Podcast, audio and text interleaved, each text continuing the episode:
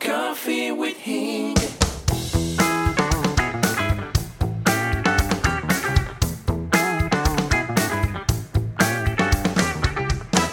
Halo, selamat berjumpa kembali para sahabat sekalian dalam edisi berikutnya podcast Coffee with Hing. Kali ini saya mau start second season. Ya, kita sudah mulai di episode yang pertama untuk season kedua.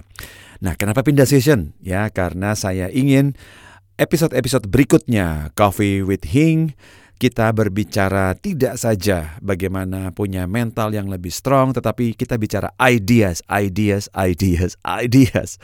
Ya kita butuh bukan saja punya mental yang sangat-sangat kuat untuk melewati masa-masa COVID-19 ini, masa-masa pandemi ini, tetapi juga kita perlu push diri kita untuk memunculkan berbagai ide-ide to do something untuk produktif. Ya kita mau bicara ideas.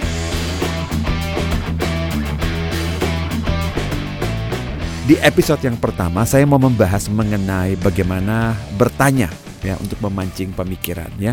Karena begini, orang bertanya kepada saya, Pak Hing kira-kira bagaimana mengawali sehingga kita mau berpikir ya. Bagaimana supaya kita mau berpikir itu pertanyaan paling umum. Karena kadang-kadang kita tidak mengerti kita sebenarnya berpikir apa enggak ya. Ya bedanya di mana sih kita berpikir atau enggak? Pertanyaan sangat simpel, jawabannya juga sangat simpel ya. Kalau kita menjawab berbagai isu dan permasalahan hidup bisa sekedar dari memori alias kita cuma mengingat berbagai solusi yang kita sudah tahu-tahu saja, itu tidak sebutnya berpikir. Tetapi kita menyebutnya sebagai mengingat ya karena kita hanya mengacu kepada apa yang kita bisa, apa yang pernah kita sudah tahu, hal-hal yang sudah kita hafal kita lakukan, ya kita sudah mampu, kita sudah mahir. Itu bukan berpikir tetapi mengingat. Dan ini yang membuat kita sebetulnya hidup sehari-hari hanya berdasarkan ingatan, memori, habit yang disebutnya secara umumnya gitu ya. Jadi segala sesuatu yang kita lakukan dalam uh, dalam hal-hal yang sifatnya habitual atau yang kita sudah terbiasa, kita tidak bisa mengatakan itu adalah thinking. Itu adalah mengingat ya. Yang mana sayangnya kalau kita ber, berbicara dalam era-era ya pandemi COVID-19 ini Sebagian besar hal tidak bisa kita gunakan memori sebagai referensi yang pernah kita sukses, pernah kita jalankan secara normal. Karena Anda tahu dan saya juga tahu bahwa di luar sana kita tidak bisa menjual sebagaimana cara kita menjual, kita tidak bisa melakukan bisnis as usual, kadang-kadang kita harus putar otak juga untuk merubah haluan bisnis kita dan lain-lain. Artinya, kita tidak hanya bisa mengandalkan memori, kita juga harus mengandalkan pemikiran, thinking, different ideas. Malah ada orang yang bilang, push us, ya yeah, thinking outside the box. Walaupun kadang-kadang kita nggak mengerti. What is thinking outside the box? Tiap hari kita disemangati, ayo pikir di luar kotak, pikir di luar kotak. Ah, apa sih pikir di luar kotak gitu ya. Nah, jadi edisi pertama ini, saya episode pertama, saya mau uh, ajak Anda untuk memulai awal berpikir itu seperti apa ya. ya. Dan ternyata sebenarnya untuk bisa memulai sebuah pemikiran itu dimulai dari asking question. Jadi bertanya ya. Bertanya bisa memicu kita untuk berpikir dan kalau kita mengajukan ya kita sebutnya pertanyaan yang keliru ya kita mengarahkan pemikiran kita juga ke yang keliru. Dan kadang-kadang pertanyaan kita tidak mengarahkan kita ke berpikir tetapi ke merasa. Saya kasih contoh misalnya begini. Kalau Anda sibuk bertanya, kenapa ya hidup saya kayak begini?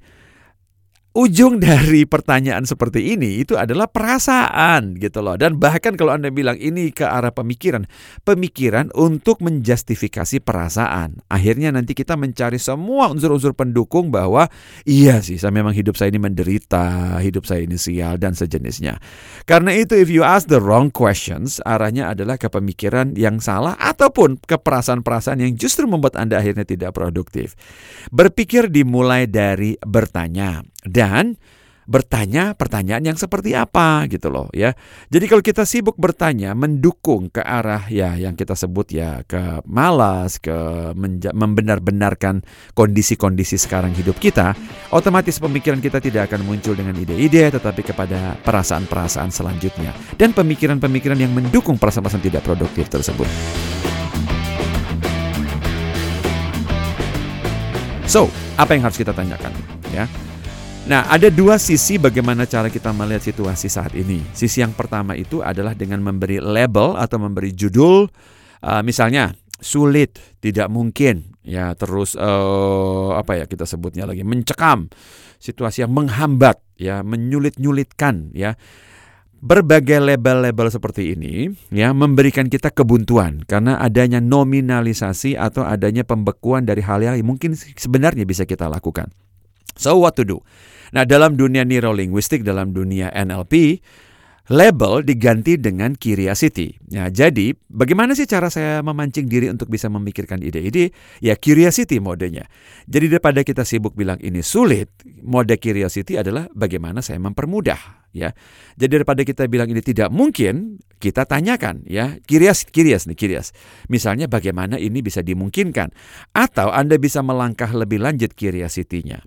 Siapa yang sudah bisa dan bagaimana mereka bisa memungkinkan ini terjadi? Nah, apa pun yang Anda tanyakan ke diri sendiri akan memicu arah pemikiran Anda. So thinking start with a good question, ya. Nah, pertanyaan berikutnya, apa saja yang bisa kita tanyakan ke diri sendiri, gitu kan? Gitu. Nah, ada ada beberapa usulan ya. Ini tentu saja dari berbagai pengalaman saya, exposure saya ke dunia personal maupun bisnis. Apa sih yang bisa kita pikirkan? Kalau memang saya tidak tahu apa arah berpikir saya, saya kasih Anda beberapa usul. Satu yang pertama, coba pikirkan misalnya, memang yang saat ini sedang Anda hadapi masalahnya dan Anda butuh solusinya, ya. Jadi ingat, Anda bukan memikirkan masalahnya loh. Ini clear. Ada orang bilang saya pikirkan masalahnya. No, no, no, no, no, no. Anda mengingat masalahnya dan memikirkan solusinya. Masalah Anda tidak perlu pikirkan lagi karena sudah ada di depan Anda atau mungkin sudah ada di belakang Anda yang mungkin belum Anda temukan saja solusinya. Jadi, uh, arah yang pertama adalah ide-ide apa yang perlu saya adakan atau saya gali untuk bisa menyelesaikan semua masalah saya. That's number one. Ya, number two. Jadi kalau anda berbicara mengenai, oke, okay, saya punya masalah, let's say saya punya masalah kesehatan, saya punya masalah bisnis, punya masalah keuangan dalam hal-hal tertentu, ya sudah, pikirkan how to solve it. Ide-ide apa yang saya butuhkan. Jadi kalau anda punya waktu di depan, mungkin di depan komputer, di depan uh, saat anda lagi sendirian dengan notebook anda, anda mau, oke, okay, saya perlu mikir apa sekarang ya. That's how you do it. Pertama, secara aktif tentukan bahwa saat ini saya sedang menghadapi hambatan atau masalah-masalah dalam hal apa saja dan ide-ide apa yang perlu saya uh, adakan untuk bisa mengatasi itu ya. Kembali lagi that's number one. Number two, bisa saja saat ini Anda memikirkan berbagai hal-hal yang secara rutin Anda lakukan entah di rumah, di kantor, dalam bisnis dan lain-lain yang bisa, ya saya kasih tahu, yang bisa Anda temukan ide-ide entah modifikasi atau entah Anda temukan ide-ide supaya Anda lakukan dengan mungkin lebih enjoy, lebih cepat dan lain-lain. Artinya, ide-ide maupun hal-hal yang sudah ada, produk, jasa, aktivitas, kegiatan, rutinitas, proyek yang Anda bisa kembangkan, yang Anda bisa percepat, permurah, perbanyak, ya Anda bisa uh, ya saya sebutnya lakukan mungkin dengan lebih menyenangkan, mungkin nambah profit supaya pengirimannya lebih banyak, lebih mudah digunakan, apa pun yang bisa Anda lakukan untuk mengembangkan produk, project, jasa ataupun rutinitas Anda sehari-hari ya. Jadi yang pertama berbicara mengenai ada problem, yang kedua Anda tidak punya problem, Anda hanya ingin bisa modifikasi, mengembangkan, meningkatkan apa pun yang telah Anda lakukan saat ini. Nah, itu yang kedua. Nah, yang ketiga yang bisa jadi memicu Anda untuk berpikir adalah bagaimana kalau Anda nanya mengenai peluang atau opportunity. Nah, tiga ini saya paling sering uh, usulkan kepada para profesional soalnya. Yang ketiga ini Anda tanyakan begini, ya.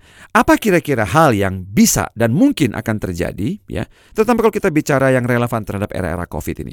Apa hal-hal mungkin yang sangat-sangat relevan yang terjadi setelah nanti COVID ini selesai, yang belum dipikirkan oleh orang-orang, yang saya bisa anggap sebagai peluang. Misalnya, setelah ini selesai, apa yang akan terjadi dalam dunia bisnis, dalam dunia relationship, dalam dunia komunikasi, dalam dunia keseharian aktivitas di kantor, di rumah, yang kita tahu ada kemungkinan besar akan berubah untuk uh, personal, individu, maupun untuk organisasi.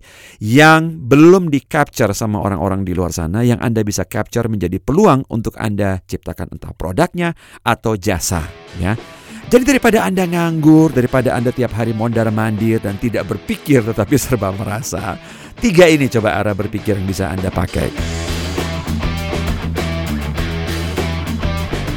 Ya, satu yang pertama adalah coba lihat apa pun problem yang ada di sekeliling Anda sehubungan dengan kehidupan pribadi, individu, profesional, bisnis Anda dan Anda tanyakan ide-ide apa yang bisa saya adakan atau saya gali atau saya explore untuk solve the problem. That's number one. Number two adalah Anda pikirkan dari hal-hal yang memang sudah Anda lakukan, produk yang sudah Anda jual, jasa-jasa yang sudah Anda tawarkan, rutinitas Anda sehari-hari, entah di rumah atau di kantor, yang bisa Anda improve, bisa Anda tingkatkan, percepat, perbanyak, permudah, dan sebagainya ya. Dan yang ketiga, opportunity, peluang apa yang kira-kira bisa Anda antisipasi akan timbul entah dalam ya saya, saya karena kita paling relevan dalam masa Covid ini, tentu saja peluang-peluang dalam era-era Covid ini yang belum dinotis oleh orang-orang uh, sehubungan dengan apa pun yang bisa Anda jual, apa pun yang bisa Anda karyakan, Anda buat, Anda ciptakan ya.